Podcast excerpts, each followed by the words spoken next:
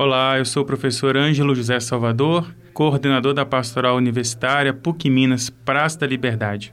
Receba o meu abraço, receba o abraço da Pastoral Universitária. Saúdo aqui os funcionários, os alunos, professores e professoras da nossa amada Pontifícia Universidade PUC Minas. Nesse momento, eu te convido a um breve momento de oração para iniciarmos este pequeno retiro do advento. Oremos. Sede propício, ó Deus, às nossas súplicas e auxiliai-nos em nossa tribulação. Consolados pela vinda do vosso Filho, sejamos purificados da antiga culpa. Por nosso Senhor Jesus Cristo, vosso Filho, na unidade do Espírito Santo. Amém. O texto que a liturgia de hoje nos indica é tirado de Lucas 10, 21 a 24. Vamos ouvir.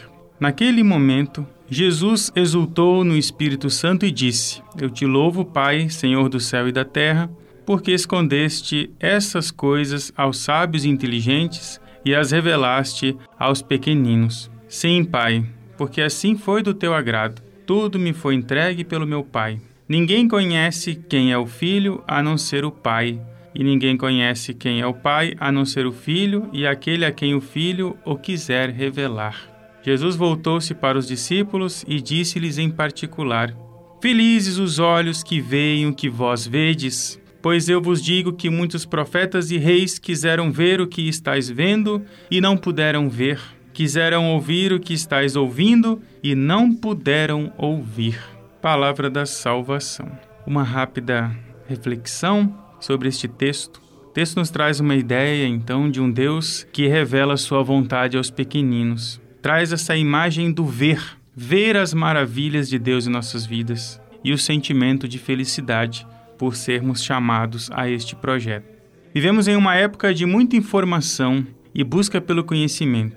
O nosso ambiente universitário busca esse ideal.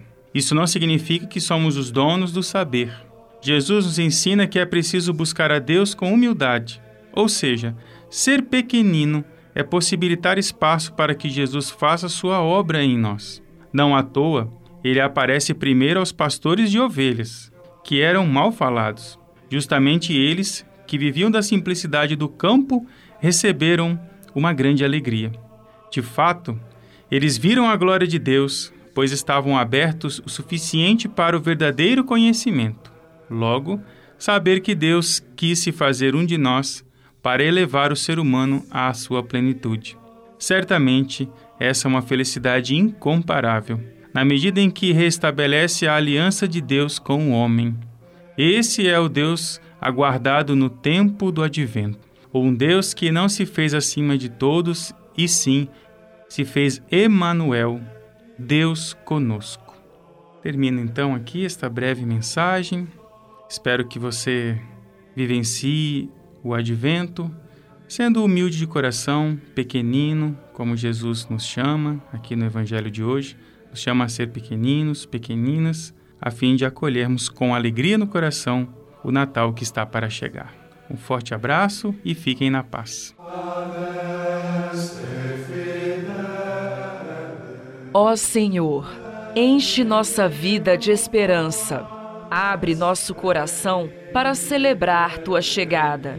Que possamos acolher o mistério que vai chegar nos próximos dias. Que celebremos um novo começo.